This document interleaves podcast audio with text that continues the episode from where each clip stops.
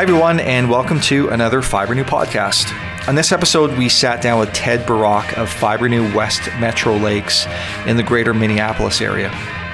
Ted started his business back in 2012, and since then, he's made a focus of zeroing in on high end furniture work, commercial work, RV work, and warranty work in the automotive space. On this episode, we talked about how creating opportunities, and in particular with furniture stores, is, what he uses as an example, has really led to a lot of success in his business. We talked about the golden rule of knowing thy customer. So, from scenario to scenario, how you deal with different customers and how that relates to success. We talk about there being no silver bullet when it comes to business generation.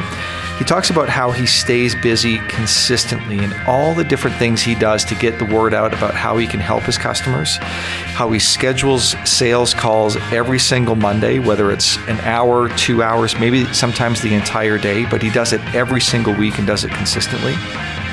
He talks about how his success in Fibrenew West Metro Lakes directly relates to how many doors he knocks on. A really, really good concept, and he does expand upon that in this episode.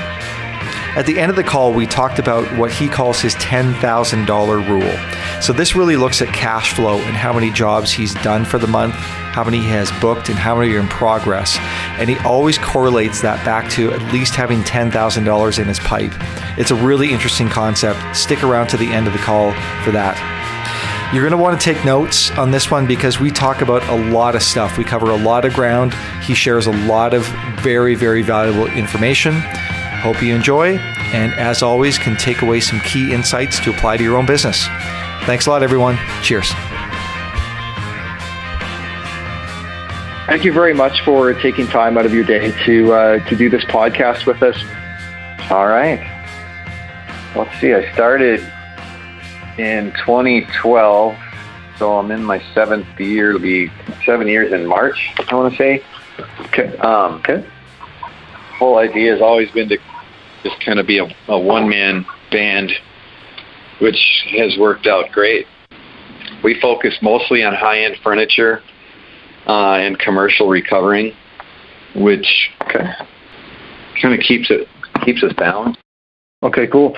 I want to go into detail on that on that balance topic uh, down the road, but let, us start back in 2012 um, when you first went home from training. So Let's just talk a little bit about your particular area of Minneapolis and what you kind of expected going into it, or where, where did you start in 2012 in terms of building your business? How did that play out? Um, you know, a little bit of everything. I'm in the Lake Minnetonka area, and I've, I've got Edina. I've got most of the high-end zip codes in the Twin Cities and I've even okay. got like one Orono's like top ten, I think, in the U.S. Some of the property over there. So I focus on high end furniture. I'm okay. surrounded by aniline. Not a bad thing. Not a bad thing. So, how did you how did you get your foot into that market, into that high end market uh, off the hop? What were some of the things you did? Furniture stores. You you got to go to where they where they sell it. You got to know what they sell. You, you know you got to. Uh, it's the easiest sales call in in in the world to make. The uh, and I've I've told a lot of you this.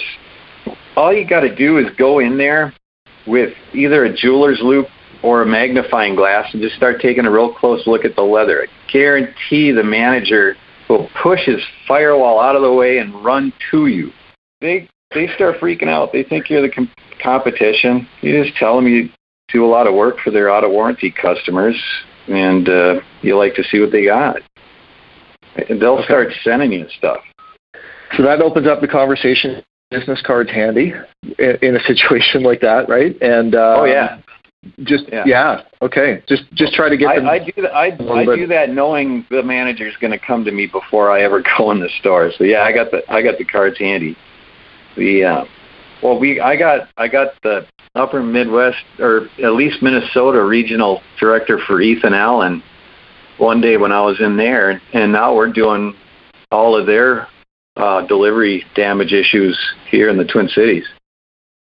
Oh, cool. Okay, so he just happened to be all in the did, store one all day. All I did was go in there with a jeweler's loupe. That's great. And I just obviously started talking to them, and uh, yeah, probably. I mean, they don't they yeah. don't know as much as they as they think they do, and uh, they really don't. And you know, they're interesting part of the the training sequence overall in general, but um, you know, like they she, she was under the imp- at Ethan Allen. She was under the impression that that if it was aniline, then the color would go all the way through the leather. Well, that's not the case. It's tumble dried or tumble dyed, and if it starts at a wet blue stage, it's going to have a little light line through it. If it's colored all the way through, it's probably vegetable tint. Um, that's all you got to tell them, and you got their business. Interesting. Yeah, just you know, if you know a little bit more than they do, goes a long way. How many furniture stores have you done that with? Do you think in, in your territory? How many times have you replicated um, this? Probably all of them. okay, yeah. yeah, good, right answer. the but you know, a lot of them, the the ones that sell the junky stuff, you know, they if if they're not already working with montage or you know something like that, um, where they're set up contractually bit above the store level, so you really don't have an in. Um, but those stores will send you the customers that are out of warranty because they'll call the store when something goes wrong. And if the store can't help them, they really love to be able to have someone to pass the buck to. They they want okay. those people. But if you're in the okay. store, be specific. See, I I I take care of out of warranty customers. That's okay. like one of the keys to their happiness. Right, because you become the go-to person when uh, when they can't mm-hmm. help them in a warranty situation. Yeah. Okay. Yeah, you fix their problem for free. Somebody else pays you. Right. Good rule of thumb. Perspective matters a lot. Absolutely. Absolutely. Um, so that was some of your starting steps when, when you went home. And what else do you remember from, from back in the early days when, when you when you first were building your business? What else did you do at that stage? Oh boy, I was buying mailing lists. Like I'd go to Info USA and like I started sending out mailing lists for medical because I wanted to get my hands on the clinic directors. And you can get pretty specific with a mailing list. And boy, I was doing that maybe six or so years ago, up to about five years ago, maybe. And um, okay. now the now the the level to which their their invasiveness has become so pervasive that you can probably really dial it in as to you could probably find a clinic find a list of clinic directors that haven't installed new vinyl in the last five years. Wow. Okay. and were, were, were you doing email introductions or, or, or mailed letters? No, we, how were you uh, approaching? We we put together postcards, and I I just go okay. down and have them put together at uh, like Office Max. They'll they'll do pretty um, design time and then print them on on the card stock that you choose. I try and make it as easy as possible on myself. Um, we were printing some for a little while, but I just didn't like it. I don't care how good my printer is; it never looks as good. Yeah, I agree with that. It's, it's worth the money just, to outsource it. And, yeah, yeah. You need you need yeah. somebody's ten thousand dollar printer to do it if you really yeah. want it to look nice. So, yeah, it, it's all related to that very first impression. Yeah, I mean it's grassroots stuff.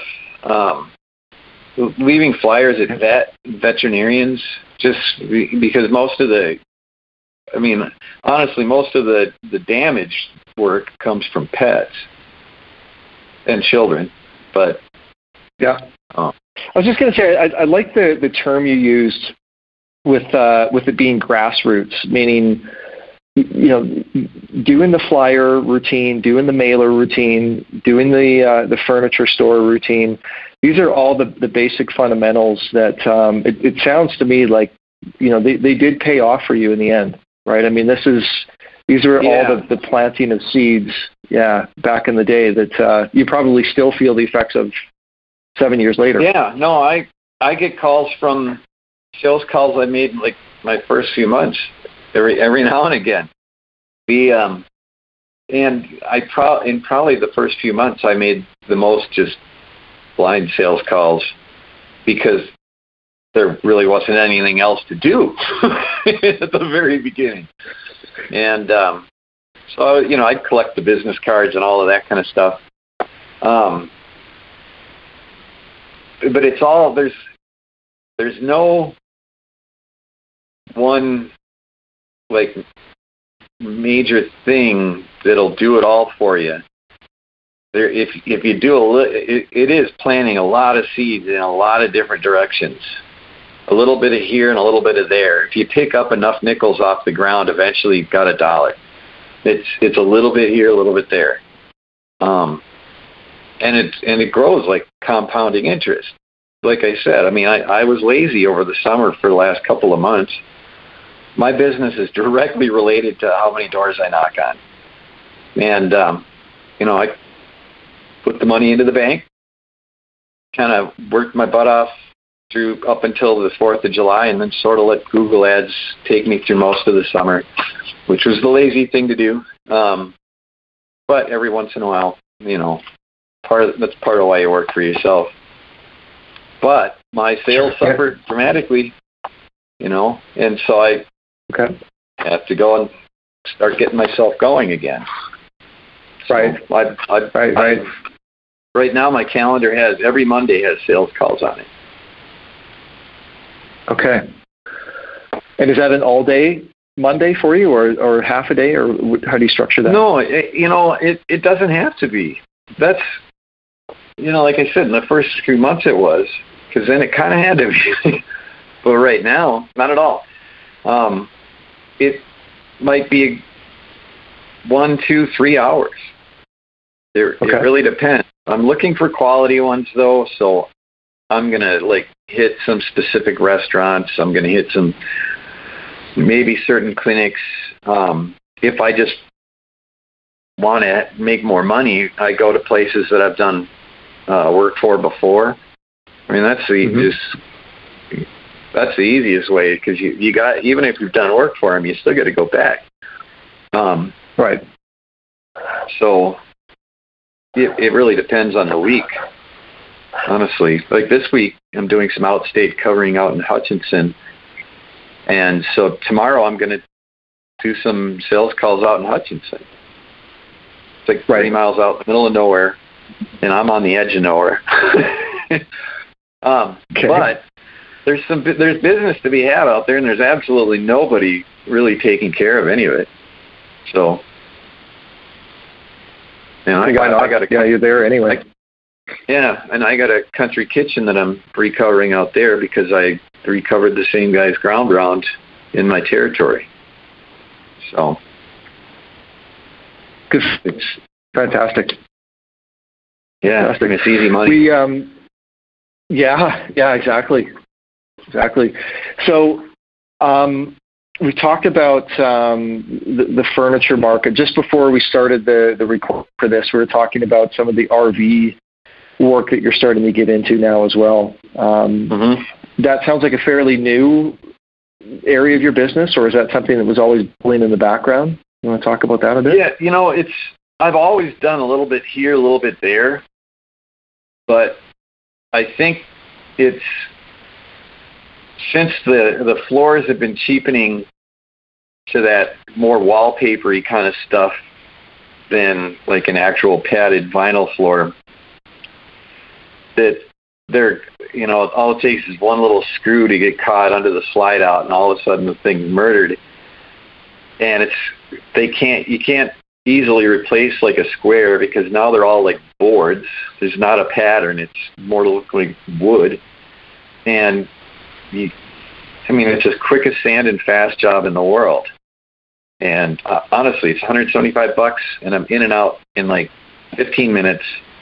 They love it, and ever since they discovered I could do that, I've been getting that business. I um, and prior I I'd done like some shower tub uh, repairs where they crack and Okay. you just staple it ABS. And I thought that was going to be my in into the industry because that solves a, a big problem. But I'm not sure if they really are going to save enough. I haven't really gotten a whole lot of repeat. I've done just a few of those, but the floor is oh my gosh, it's sanding fast and a little top, you know, prep and top coat to match the sheen. All the colors already there. You don't have to do anything. It's great. That's great. Is it a few dealers you're doing that with, or how many? Um, yeah, one in one primarily, but I've got a few, and I've got a lot of outstate ones, and those. I mean, they'll they pay me for the mileage and everything. So a lot of times I'll be I'll, I'll drive 120 miles, 150 miles round trip, but I'll make 354, 450 for literally 15 minutes of work. Most most of the Wow, money's okay. coming from the the mileage, and I charge for time out of the shop. Really, Right. Okay. And um, did it just take one dealership to kind of crack that door open, or how, how did how did that floodgate open originally? Um, you know, in, in terms of them knowing about the service and knowing to mostly contact with you. Yeah, mostly with AC Nelson. Um, I do most of those there, and that's been the main floodgate. But I, like I said, I do a lot of the outstate stuff, and I don't know if if if they talk or if it's just a coincidence. I mean, it's it's hard to say. The website does a good job of of, of nabbing those people. So Yeah. Okay. I, I imagine there's some banter that goes on though, right? It, the, the yeah, dealerships yeah. and I mean, yeah, and shops talk to each other. They have to and, know. And, it, and it's a small industry, and people do move around in it. So yeah, that's right. um, there aren't that many of them. It's not like car dealerships. So Yeah. Yeah, exactly. Okay. Um, so we talked about furniture, talked about RV. What about on the automotive side? You want to just dissect that a little bit? you know, I do a lot of I do a lot of um, Zurich Shield for BMW, Okay. and that's fairly lucrative. And I um those seats cost so much money. The some of those BMW just cushion skins, which are like two piece in in the higher end models, are like forty five hundred bucks for a piece of leather. Wow. Yeah. Yeah, it's expensive. The um, but yeah, no, they they like working with me because I've done a good job for them. Like, and it's you kind of you have two customers sort of when you're de- dealing with that. Your your your customer that's paying you is Zurich Shield, but you're also sort of their representative in a de facto with BMW, so you have to take Right. them into consideration. Um, in most cases, in most case scenarios, if, if you act in the best interest of the customer, you win. Good rule to play by. Absolutely. That Yeah. that's what keeps them coming back to you every time too, isn't it? We're a service industry, you know. I, I, I, my my past life was a couple decades in restaurant management, and um, you know, it, we're a service industry. Make no mistake about it. So it's important. Yeah, there's a a direct tie into your past life in, in terms of what you're doing now. I can I can totally see that. Um, oh yeah, I used to train managers for Applebee's. Okay. Okay. Cool.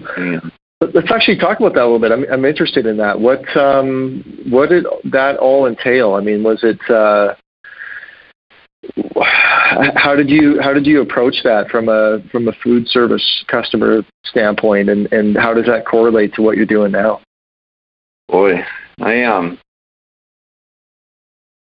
a lot because I what I tra- I train kitchen managers or kitchen management Okay. at Applebee's.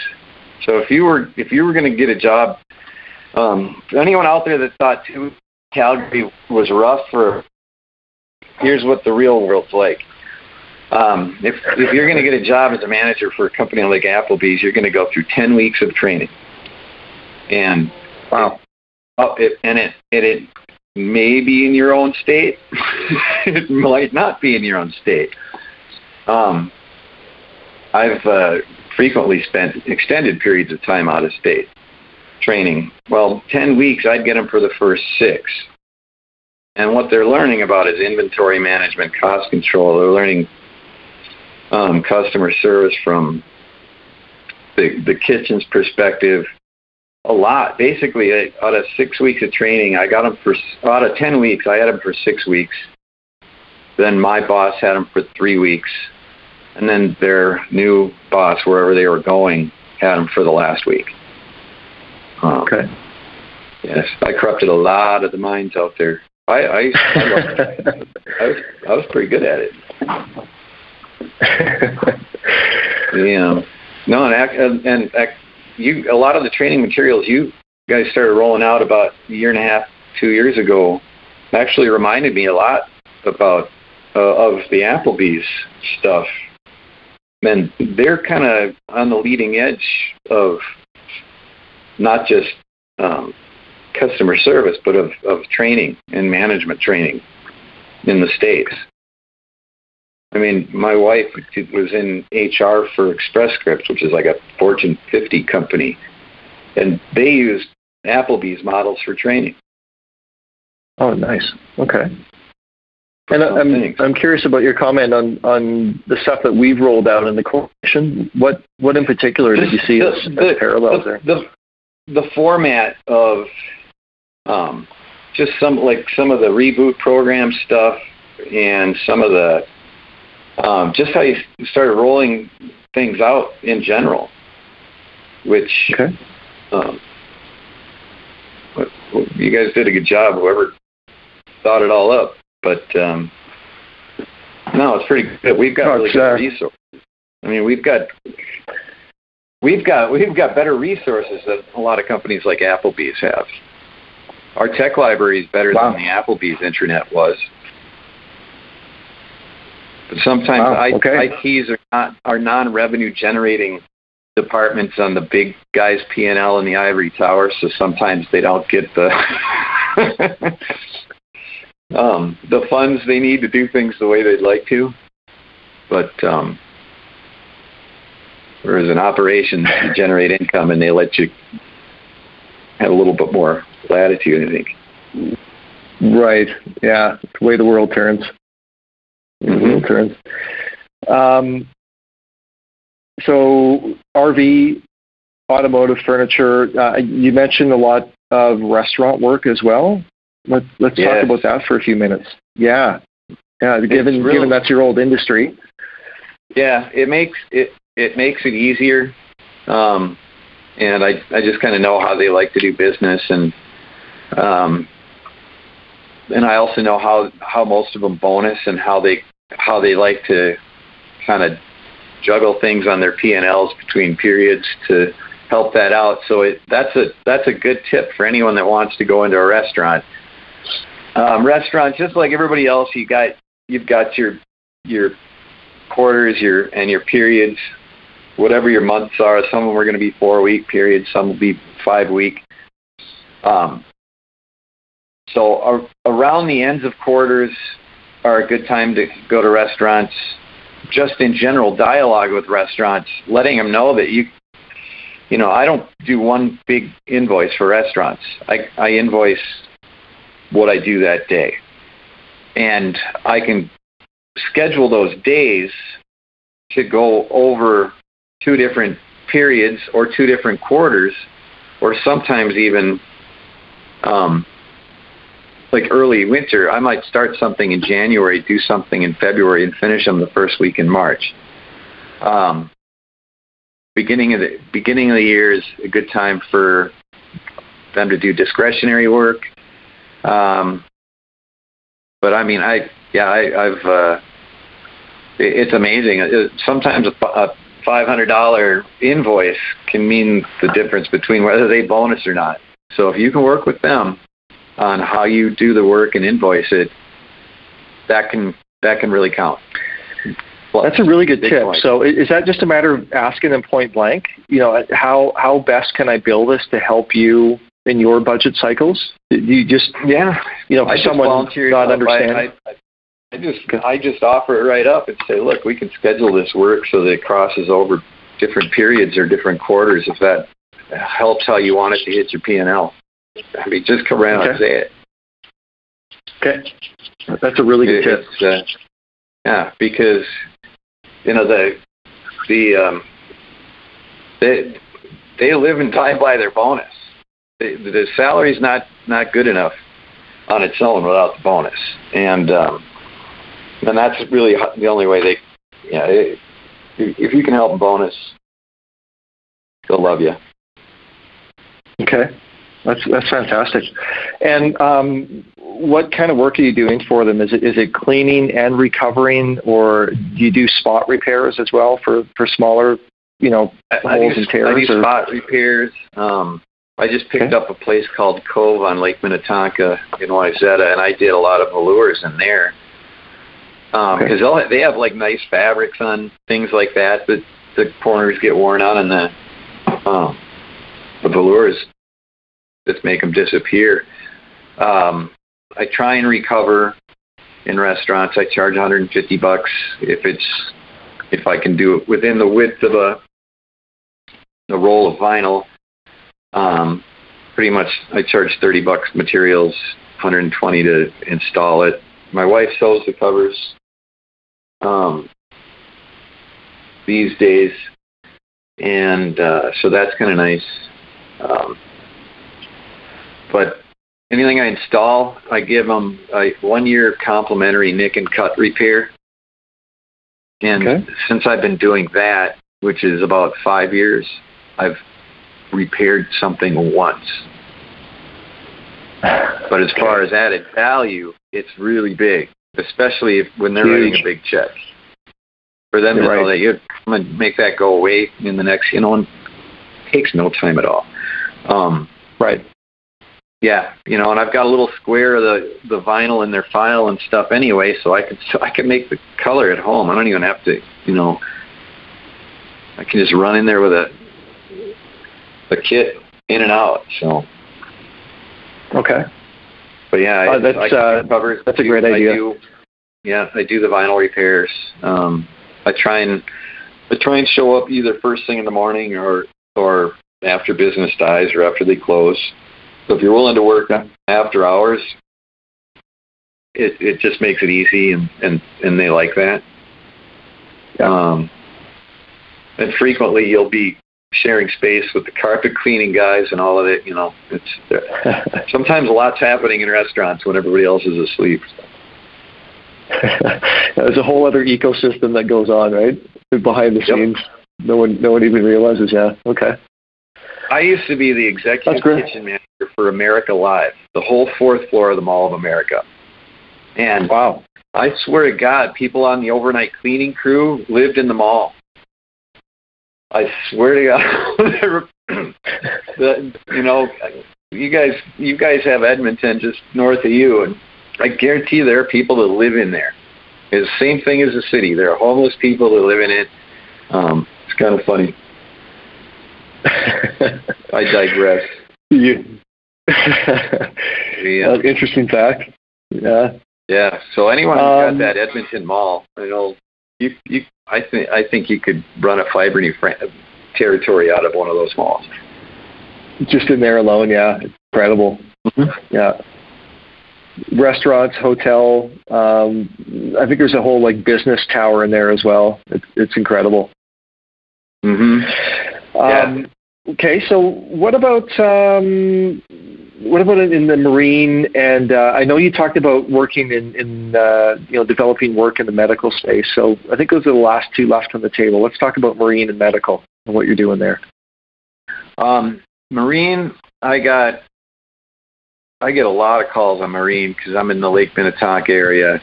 Um, I'm and I got Lake Waconia on the other side of me. I'm I'm surrounded by water. The uh, okay. I I don't do as much as you would think, but Minnesota is really harsh on marine.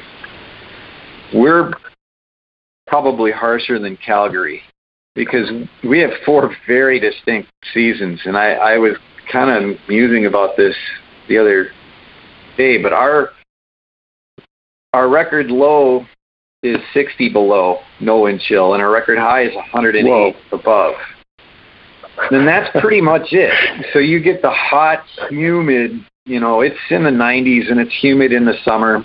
The the sun is strong and it and it bakes stuff, and it's 30 below in the winter. and oh, man. so usually when I see the stuff, it's been sitting in a, the dock uncovered, and it's just crisped away, or it's been covered and it's you know mildewing away or the seams are pulling out. Um, so usually I push that stuff onto onto um, upholsters. I don't I don't tag my my fee onto their work because I I probably make a lot more money on the work they send me because of what I send them. And um and that works fine. We we we have a, a Juki in the shop, so we can do a panel replacement on marine or on leather. Um, we just started doing actually some some covers with that. The original intent with the the Juki was so I didn't have to farm out replacing a panel of leather in a in an armchair, and it was more a, a time consideration than a cost consideration. I want it now. and you know okay. I, I, don't want to be held up by anything other than myself. The uh, okay, it's my it's part of my ADD. I want it, and I want it now. Um, so I do a lot of the, you know, the cigar cruise kind of stuff, or getting ready to sell it. Uh, sometimes stitching actually goes and and it doesn't pull out, and so I do some blind stitching on it and that kind of stuff. But I do a lot more fine furniture on the lake than I do boats on the oh. lake. Ah, okay. So the vacation because properties, the cabins. No, it's where old money lives. Uh, Lake, Minnet- right. Lake Minnetonka is is kind of like Big Bear or something. I mean, it, it it's really really pricey, and um, there's a lot of old money and a lot of old money furniture. So Okay. You know, it's a good American-made aniline stuff that's that's coming out of Hickory, North Carolina, and and places like that. Um, and and they keep it. They don't replace it all the time. So there's furniture to be worked on. There's really nice furniture to be worked on. Um, and designers love having access to to that. So I I get in. I get brought in on some projects that designers are working on. Because um, even people in the nice houses sometimes have budget, and it's designers would actually rather see a redyed aniline sofa than a brand new one. Mm. Mm-hmm. Because they're they're looking for that patina piece. So um, that's a that's nice when I get some work from them. I bet. Absolutely.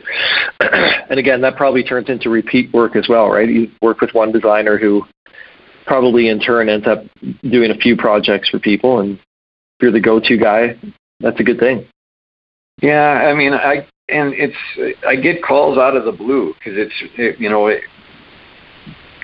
they'll I'll you know I'll do a, a job or two as a designer, but I I think my name gets floated if someone needs something specific, so that helps. Yeah. And um, Yeah. my my I, my my realtor has helped with some of that stuff too. I um my realtor lives on the lake. Her uh her husband is the the he and his dad started the Redmond shampoo business and then they sold it to I don't know L'Oreal Wow. or something like that. But Okay. but the thing is that when she's when if you if you if you need a little bit of a a boost she um I once she just sent out an email blast she she's she's a, a CB Burnet realtor and um uh, people just started calling me I she she's like I I was on the phone with her she's like I'm sending out an email blast let me know if you get calls. Calls were coming before I hung up. So she did a like that she did a plug for you. movers and people that are movers and shakers. It's good to try and do work with them. Yeah. Um, yeah, absolutely. it's uh, you know it. So she just she just put a mention of you in, in her newsletter. It's as simple as that. She just did she put a photo or anything? or- Said, hey, if you need, if you have someone that needs a sofa, you know, a sofa fixed up for the showing, boom. And um, so yeah, it's kind of it kind of pays to um, it, it pays to have people that are kind of in your orbit. And I give her what I call the mall discount. They've got a lot of animal furniture and Great Danes that like to eat ten thousand dollar sofas and um, so they're great for business. But um, I digress. Sorry, I get off on a tangent. no, it's good. It it it, it all no, weaves together. yeah, and and it's you need to go where the you know where the money's at. I guess you know it's. Uh, I know a lot of the people on the lake because I went to a private school in the Twin Cities, and I grew up with a lot of these kids and people that now live on the lake. Um, so that helps too, and it helps. It helps to be able to you know kind of operate, function in certain environments. The uh, especially certain like like new money and old money, you handle them completely differently. So it's um, you know that kind of stuff. When you you're handling really wealthy people's furniture, it it could it, it it helps to know a little bit how they tick. What, uh, from your perspective, what's the biggest difference? Is it is it just all wrapped in how you approach the entire job? Is it wrapped in um, how Well- you do the repair itself? What are some of the things you do differently? I'm probably more apt to try and save the customer money if if it's very wealthy old money. That's what they're looking for. Okay. Um, Okay. it's the customer that says, "Just do it. I want it done." That's not old money. The, it's a completely different approach. Um, people well just the old money and new money uh differences it, it's it, there's a there's a greater valuation to the dollar right which means that you you probably have to talk about how you're going to help them differently i imagine you know Oh. instead of just the guy saying just do it i don't care you know you have to maybe Yeah. talk about the entire process a little more with someone in the older money bracket sometimes, and Okay. you know they may be more likely to encounter questions about what you know what is the value in the process and and that Sure. kind of thing. I mean, I I pretty much push value onto other people's lap, so to speak, because I can tell you how much it's going to cost me to do it, but I can't tell you if it's a good value for you. Um, I typically tell people that if if it's going to cost more than half the cost of replacement, it, the value is questionable. And that's, that's a good rule yeah okay you know, and most of and and I charge nine seventy five for a sofa, and it's a it, for any decent sofa, it's a good value. You know, you can get a decent sofa for around two thousand dollars. It's not going to be, you know, wood joinery and that kind of stuff, but it's, you know, you're probably going to get top grain leather on it, and you know, it, it it's going to be worthy of um, redoing. You know, some of them might have the Asian frames, but you know, I've got a I've got such a quick fix for those. I drop the box and I, I don't even really charge anyone extra to fix the frames on those things because it's so easy and takes a little time. Um, you know, and if you if you bought a sofa for a thousand dollars, of course it's not a good value. But right. Good rule of thumb. Okay. So um, last one on the list is medical. So from all hmm. those intro postcards you used back uh, a few years ago, where, where does that put you in the medical space? Um, it's been good. You know, and ultimately, okay. well, and it, it comes it, it comes in waves. Like I haven't been doing a ton, but it's just another facet to the business. So I think at like most of the things that I do a lot of, I kind of went all in for maybe three to six months trying to get that kind of business just to sort of establish it. And then I move on to the next thing. Um, because, you know, it's about balance. Ultimately, I've done quite a bit of medical and word of mouth is what's driving that right now. I haven't advertised okay. for medical in years. And ironically, the the hospital group that took me the longest to get into um, and ultimately also gives me the most work now. But uh, my mom passed away like 15 years ago. She was on the she was on the the board of the Ridgeview Foundation, and it's taken me longer to get into Ridgeview than any anyone else.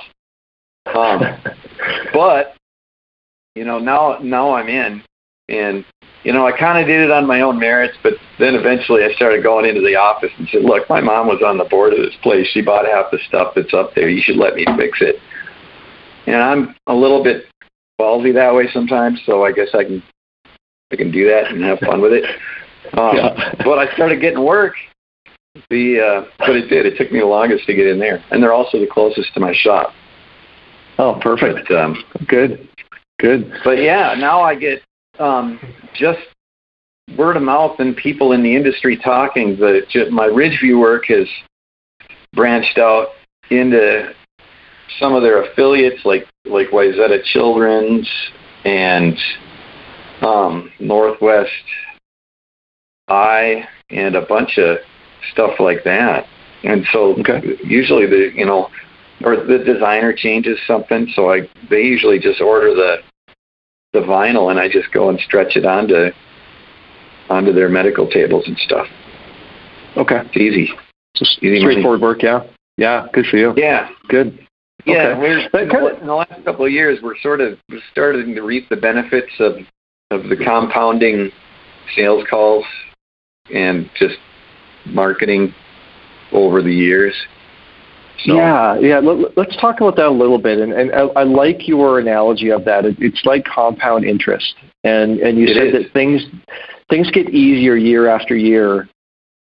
Mm-hmm. You want to just just break that down a little bit, and, you know, because we've talked, we we started back on the timetable from 2012, all the things you did, as you called it, the grassroots business building to word of mouth starting to spread to you being the go-to guy and you can see this momentum build over the years. Is that what you're referring to as things get easier year after well, year? yeah and it's only it's like if if i could just write a check to infoUSA and then send out a bunch of you know they'll even put put together the flyers for you. You don't have to do it like i did and go to OfficeMax. They'll do the whole thing and even mail them for you um, you know, if you could just write a check and that'd be that, it'd be great, but it's not. It's a yeah. little investment everywhere. Right. And it compounds like interest, whether it's, I, I do a money mailer in one area every other month. It costs me 500 bucks and what I'll do is I'll do it in the same area for maybe three or four um, mailings, and then I'll move to another one. Okay. Um, early on in my restaurant career, I worked with a marketing executive that um, she uh, did all of our billboards and stuff, and she said that she she said it, the, it's not the billboard, it's it's when you take it away or when you move it, because they'll drive by it every day, and it's just part of the background. But when you take it away, they start looking for it. They start they start showing up at the restaurant wondering if you're closing, stuff like that. And and and it's true. So if you move it around, like like I'm in Eden Prairie now with my money mailers.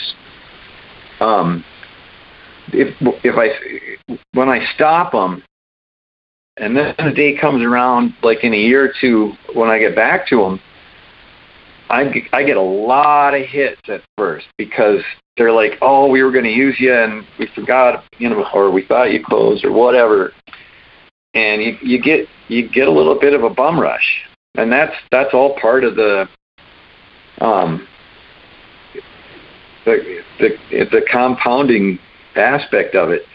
All of those little things just keep adding up, but you have to invest in it, just like your 401k. Your your your yep. boss doesn't match squat if you don't put in squat. Um, right. you got to make sales calls.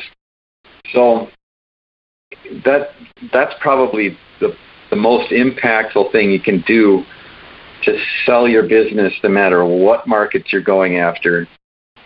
And my business on a week to week basis is directly related to how many doors I knock on.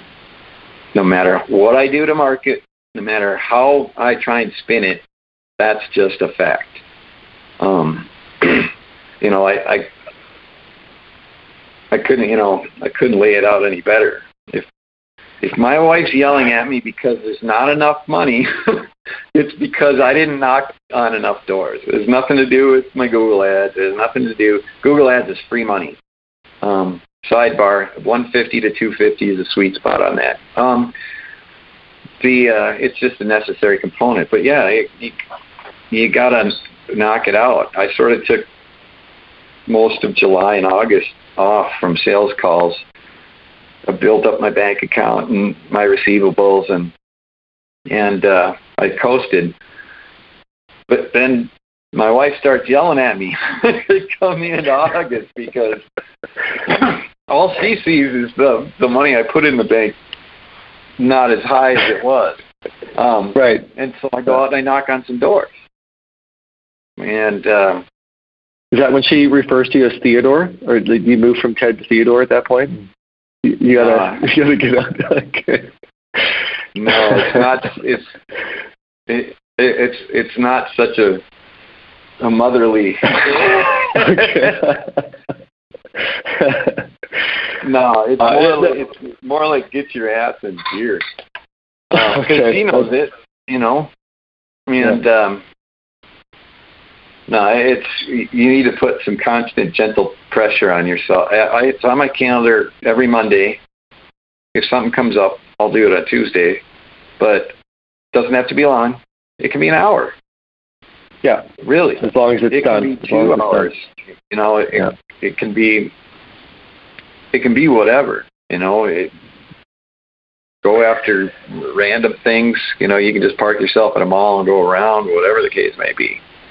Right. Um, this is yeah. um, this is very very sage advice. It, it's the amount of work you have directly relates to how many doors you knock on, and I'm, I'm repeating yep. what you said, but it, it's it's not up to Google AdWords. It's not up to um, one silver bullet out there, other than the fact that you you got to plant seeds and knock doors, knock on doors, and it mm-hmm. does come to fruition, right? It, and I, I'm, I'm sure you went mm-hmm. through a period where you're thinking, you know, I'm knocking on doors, this isn't happening. What am I doing?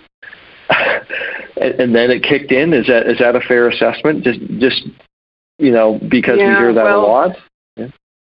Yes and no. It really depends. I mean, I tend to think that I got I, I guess I was never really discouraged.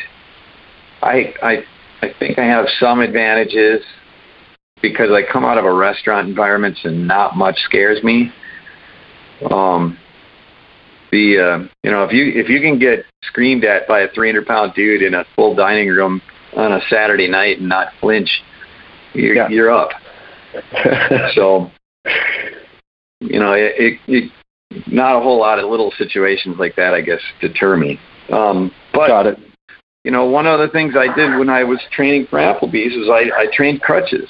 You know, one of the things that we did to, you know, some manager trainees are afraid to go to tables, especially if there's a problem. So we, what we do is we make them bring food to the table. Here, run the food. You know, it's a crutch. It gets them there. It's their opening. Um, you could use a jeweler's loupe or a magnifying glass in any furniture store, and I promise the manager comes to you. So, uh, you know, they'll they'll they'll open up. They'll start talking. So and it gives you control in the situation too. If you're trying to get yeah. through the, the firewall, you have no control. Let the let makes the it a whole lot easier. on its own. See ya. Oh. Flush them out. Cool. There's, you know, I guarantee you. I, I mean, you could probably use that tactic anywhere. You're trying to get on the Lamborghini lot, go in there with a freaking microscope, and start looking at their stuff real close. I guarantee someone will approach you. Oh, that could be a challenge for listeners out there. See, see who will do that first. Take a magnifying glass onto a car lot. see, if, see if the rule applies. Yeah. Oh, do you do it now? Well, no, not. I, well, I do it with my jeweler's loupe. I don't do it on the car lots. But okay. I don't. My back's not good enough to work the car lots. The the one, the two that I work at, most are I do a lot for Zurich Shield on the at BMW, and there's a place called Foreign Affairs Auto, and all they do is um, put together old European cars and fix them up, and I do a lot of work for them because they want original parts and they want the work to be good. Yeah. Yeah, absolutely. You know, and, and their clientele pays cash. You don't finance cars like they sell. when they no. pay cash, they like they like to have it done right. Fair if enough. You look at like the the pigskin in some of those old cars. Well, modern day pigskin, the, the pigs are three, four, five times the size, and so are the hair follicles, so they can never match that leather up. Mm. And especially in a lot of the European stuff, that so if you can, and the leather's typically so good that it's still in decent shape. I mean, you you can make good good money on on that stuff. Yeah, good good place to be in for sure.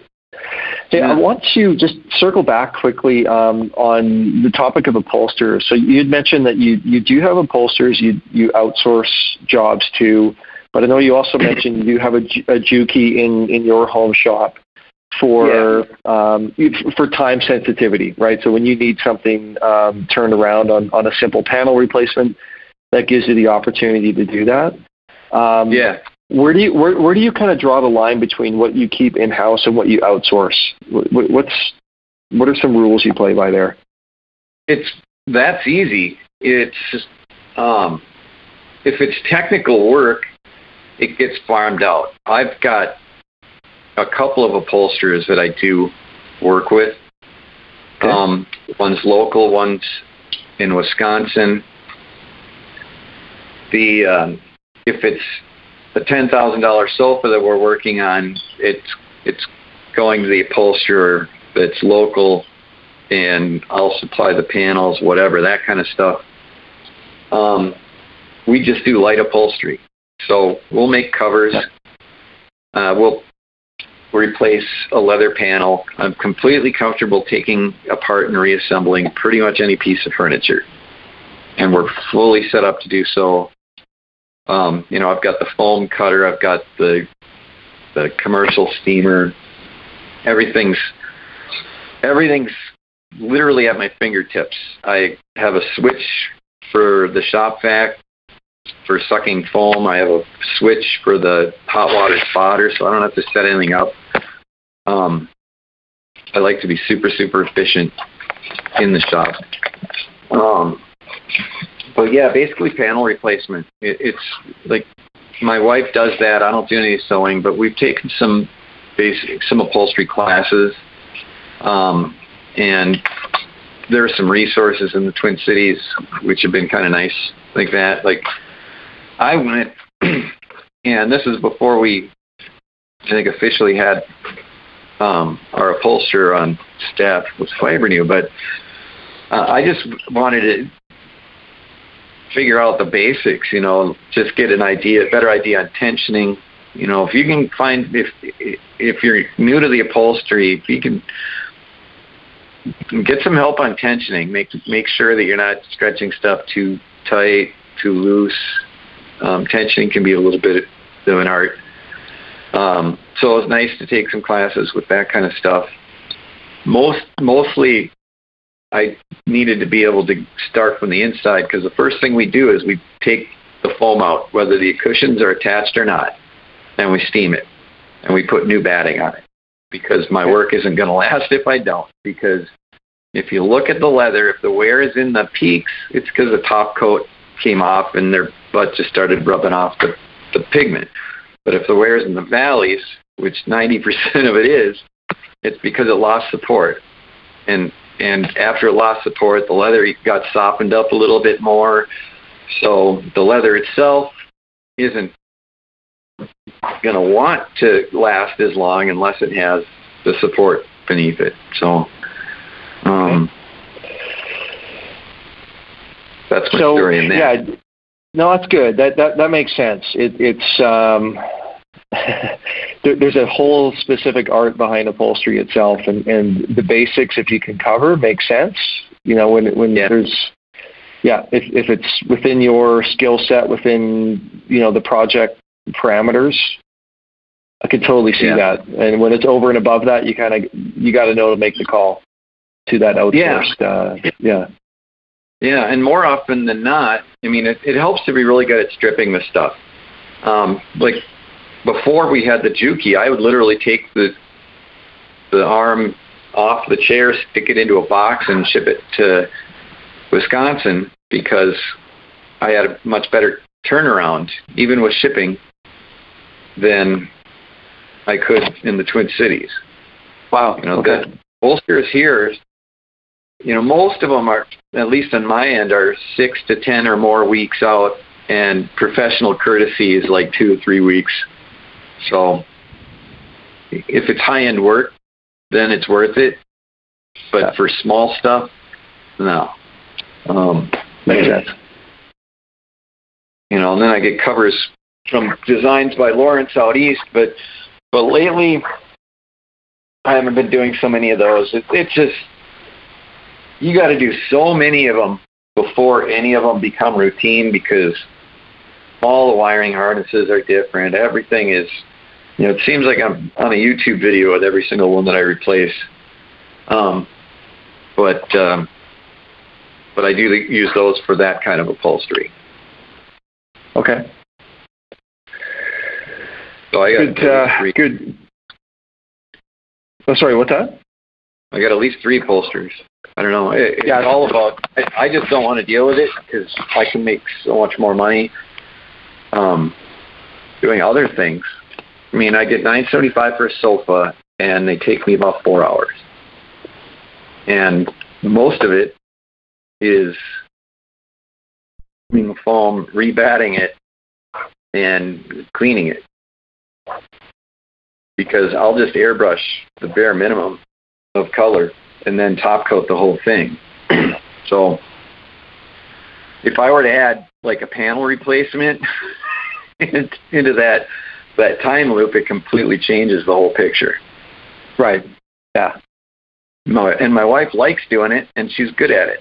So perfect. So that, okay. and she likes the fact that it saves us the shipping and the the outside labor when we can. But like you know, if it's yeah. technical, you're charging for it. So that's right. That's right. Fantastic.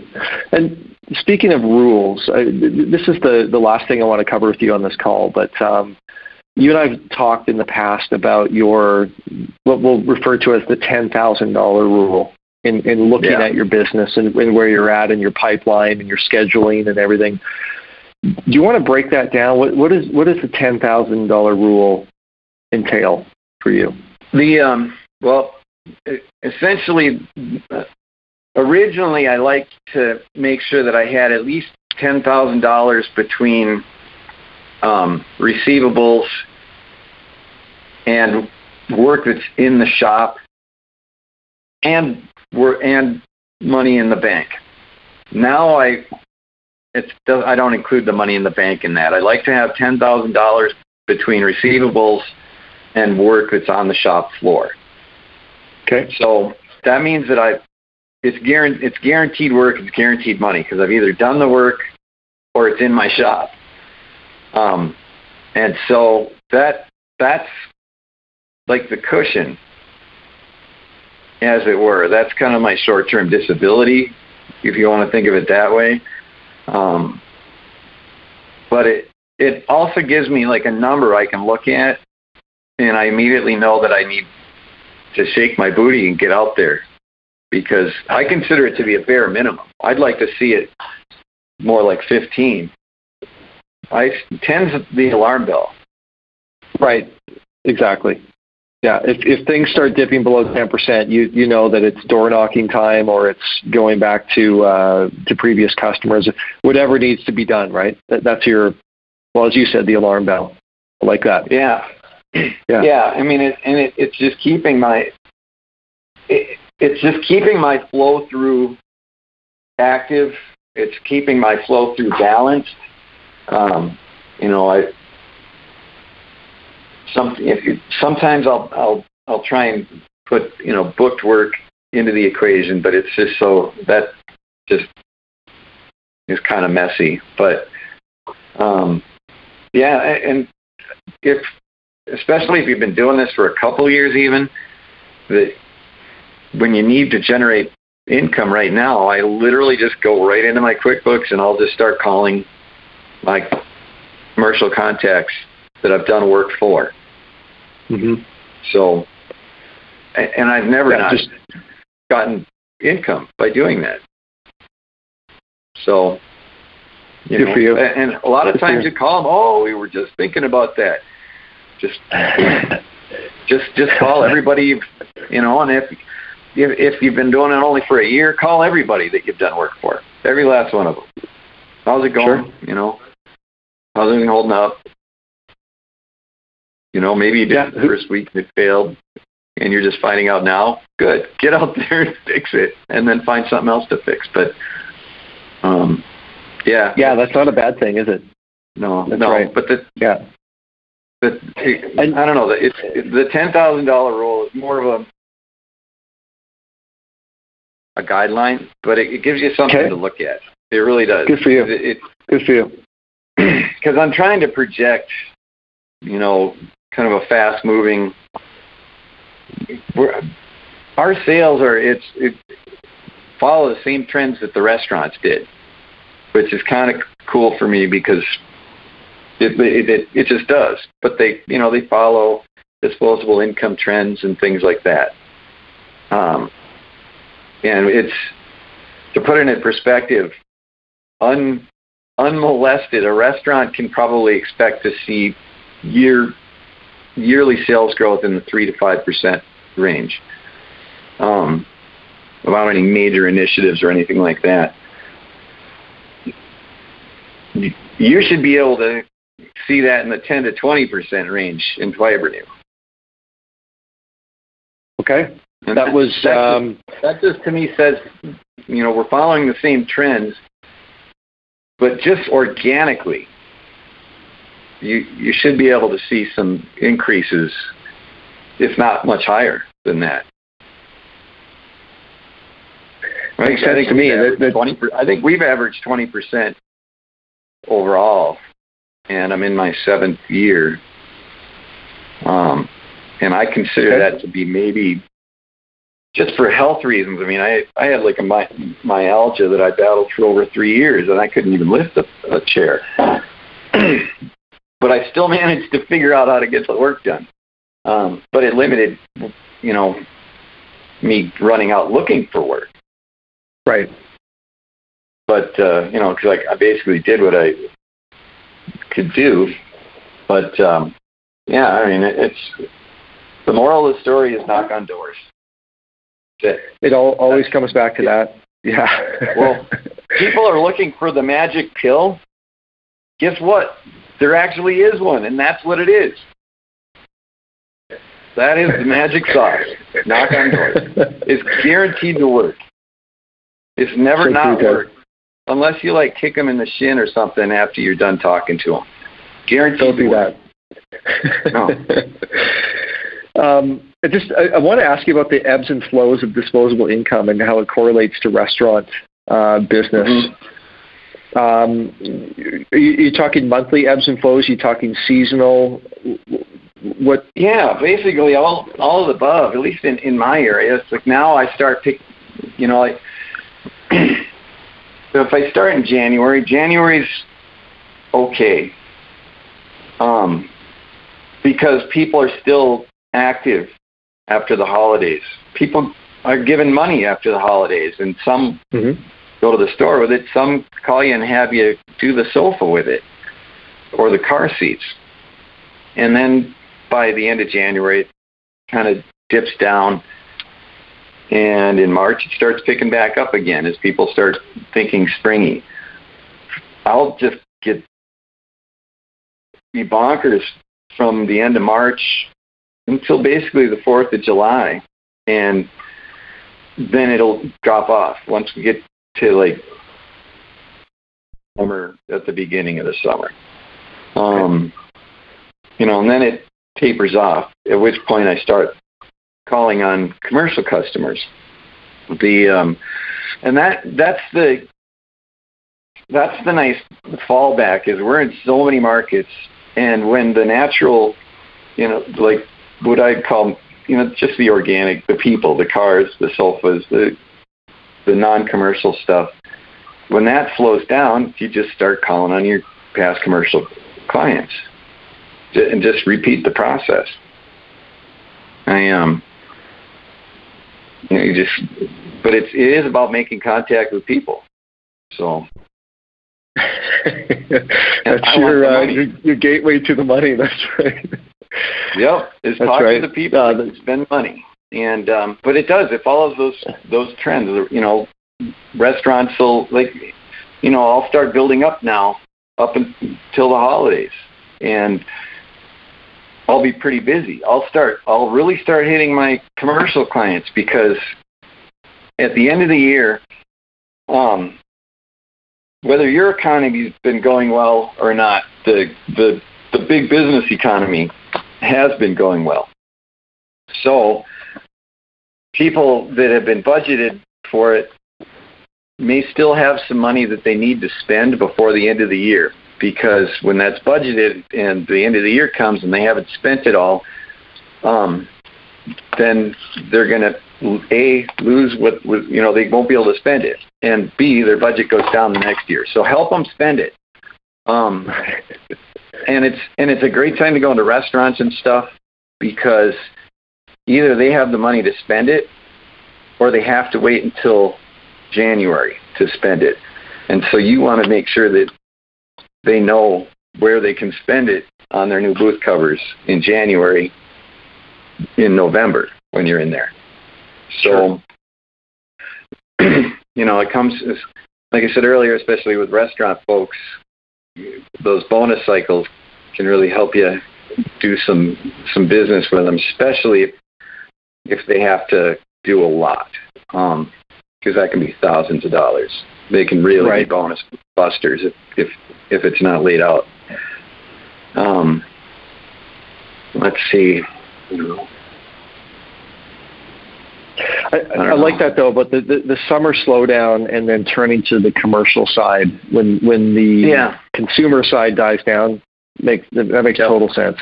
Yeah, and it's yeah. in by the end of November, I've I've kind of done a commercial pivot. You're not you're not calling me for your sofa two weeks before Christmas. Well, maybe you are, but um, yeah. and, and in the beginning of the year, everyone's got a clean budget slate. So, mm-hmm. and they're not, you know, they're they're they're not spending any of that on wages, but they'll spend it on their facilities. Right. Yeah. So that's uh, that's when uh, you make hay, as they say, during during that time. That's uh, that's great. I've got one one last thing to touch on, and you had mentioned that how your business plan that you laid out, um, I think your words were didn't play out as you thought, but it was it was an ever evolving plan. Well, no, um, it was more that you, you couldn't have laid it out as a plan. Um, okay. Because I, it's, I, I'm a I'm an ADD adult, and so I work with it and I leverage it to my to my benefit. So I'll go all in on something until I really feel like I've got a grasp on it. Until I think I, I'm doing a good job on it, um, whether it's medical or whatever. But that's what I focus on. And then once we kind of get established to that, then I go and I focus on something else. And okay. I, uh, I'm not a, I'm not a throw it all at the wall and see what sticks kind of guy. I'm like throw it all at the spot that sticks, and then we'll move on to the next spot that sticks. Um, okay. I can hyper focus so, on stuff and really, um, really kind of give myself an education on it and get a better idea of the market, that kind of stuff. Um, okay. And then I'll move on to the next thing. So. Okay. Um, Does that also correlate to sales calls? Like when you were, you know, let's say hitting the medical market, you just focused on that, and then you moved on to furniture stores, or did you find yourself maybe yeah. more? Okay. Yeah, I I like to keep the same pitch in my head. So okay. I mean, if I sometimes I'll just I'll find myself in a strip mall and I'll just go through the strip mall because I'm already parked. But if I'm setting out to make sales calls, I'll just I'll pick medical or I'll pick restaurant. I don't necessarily even pick where I'm going to go because I can might as well myself into a circle. So I'll just go and it it just plays itself out. I'll see a clinic and I'll stop in. Oh, I haven't been to this one for a while or whatever the case may be. Um, but uh, yeah, I just think that maybe an odd way of going about it, but it's actually I think served me pretty well. Okay. It probably took me a little bit longer. I think I think I I think I built my business slowly, but but with really stable building bricks. Okay. I, I seem to be able to readdress any of the markets that I've I, the only one I haven't gone full bore into is is is automotive, really. And that's more a function of my back not wanting to crawl around in, in cars.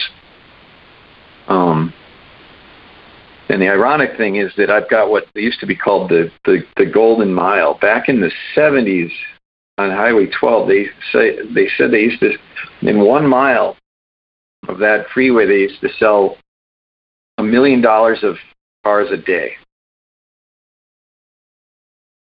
Decades Sorry, ago. can you repeat it? Can you repeat that again? more dealerships. Did I? Yeah, I, I think of it. I think of it as as as like a sleeping giant. In when the day comes that I sell my business, it's a it's it's the biggest market, and it really hasn't been tapped by me in my territory. Um, so it's going to be a huge growth opportunity for someone down the line when I retire and okay. sell it. What? Uh, or I'll so hire tech and I'll I'll do it that way. Yeah, I've, that's exactly I, what I was going to say. I said I'd never do that because I I did this to not have employees anymore. but now when I when I start to think about scalability, that is more office work than than out and about work. That um, is something I at least have to take a look at without just dismissing it outright. So, okay. So I'm actually thinking glad about that. Glad to hear that. Glad to hear that. That's uh, seems like a natural step for, for your business at uh, at the next juncture. So that makes well, sense. and that's the, the the other scalability that I'm looking at is in in the in the covers because I don't have to do anything except for sell the work.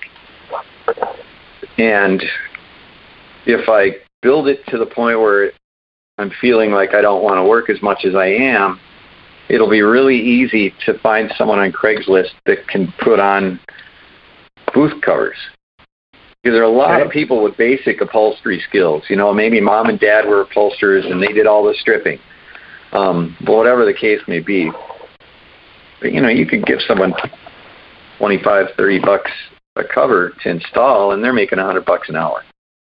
Right. And all I had to do was sell the, the work. So that's, I'm in the, if I were to look forward like five or 10 years, I would envision that I would probably have a tech for cover installation and one for car lots. Okay. I like that vision. So, and I, and I, Okay. my shop and work on the Anlin stuff and yeah. Keep that, uh, and the 10,000 rule at that point will probably be a 20,000 or $25,000 rule. Yeah. yeah. Yeah, no, I um, but no, I'm I'm I'm, I'm starting to it's starting to get back out, knock on doors more again now that summer's out, and I honestly I should I I've been remiss in that the entire I'm in my seventh year now for most of it. Um, you can always do more, and it is such a direct correlation between what what you make and how many doors you knock. It, it is what it is. I mean, it's a it's an immediate gratification kind of thing because you'll you'll find work. So I think those are perfect uh, parting words to end this. Uh, we've, we've covered a lot of grounds on, on this podcast. Uh, so much good stuff covered. Great advice. not too many swear words Um, to edit out. No, actually, it's pretty clear. I don't think there was one one bleep I had to insert, so I appreciate that too. And uh, thanks for all the all the advice. And I, I imagine this will prompt more questions from people who listen. So uh, if you don't mind the odd inbound phone call from a fellow franchisee, um, that that may Oh, be no. around the corner for you. Okay. No, I'm a chat. I'm a chatty guy. I talk to a lot of folks. The um, so no, I don't. I don't mind. Not at all. Of the Okay. ADD. Blah blah blah. I'm a yapper. That's fantastic. Thank you once again, Ted. Yeah, All right. great. Thanks, Jesse.